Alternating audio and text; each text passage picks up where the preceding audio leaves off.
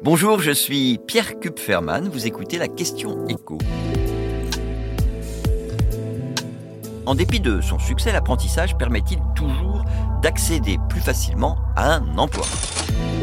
D'année en année, on constate que le nombre de jeunes qui passent par l'alternance pour se former ne cesse d'augmenter. Près de 850 000 contrats signés en 2022, record absolu. Alors cette montée en puissance a été défendue bec et ongle par Elisabeth Borne lorsqu'elle était ministre du Travail, mais aussi depuis qu'elle est à Matignon.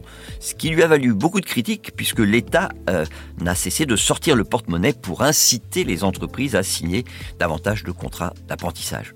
Au-delà du coût très conséquent de cette aide accordée aux employeurs, le gouvernement ne prend-il pas le risque de favoriser les jeunes à former au détriment de ceux qui le sont déjà? En clair, les employeurs ne vont-ils pas préférer embaucher toujours plus d'apprentis, qui ne leur coûtent pas grand-chose, plutôt que des jeunes fraîchement diplômés?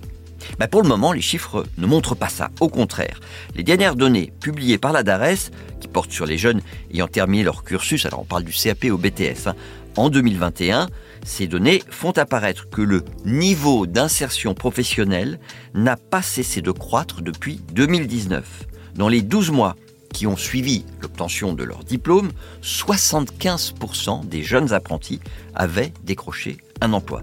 Et même en intégrant les non diplômés, eh le taux reste élevé. On est à 70% contre 65% en 2019. Car près des deux tiers de ceux qui ont terminé leur formation en alternance sans obtenir le diplôme espéré, les deux tiers donc quasiment, parviennent à s'insérer néanmoins dans le monde du travail. Alors pour se faire une idée de l'importance de ce taux d'insertion professionnelle, on peut le comparer à ce qu'on observe chez les jeunes ayant opté pour l'enseignement professionnel version scolaire. Selon les dernières données officielles, il s'élevait à 41% en 2022, avec euh, de fortes variations selon le diplôme obtenu, puisque on est à 28% pour les diplômés d'un CAP, 40% pour un bac pro et 56% pour un BTS.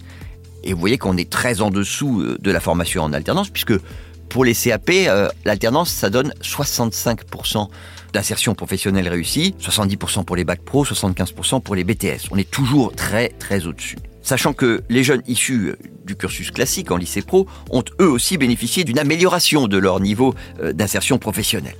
Donc, on trouve plus facilement du boulot avec l'apprentissage, mais ça ne se fait pas au détriment de ceux qui choisissent la voie classique en lycée professionnel.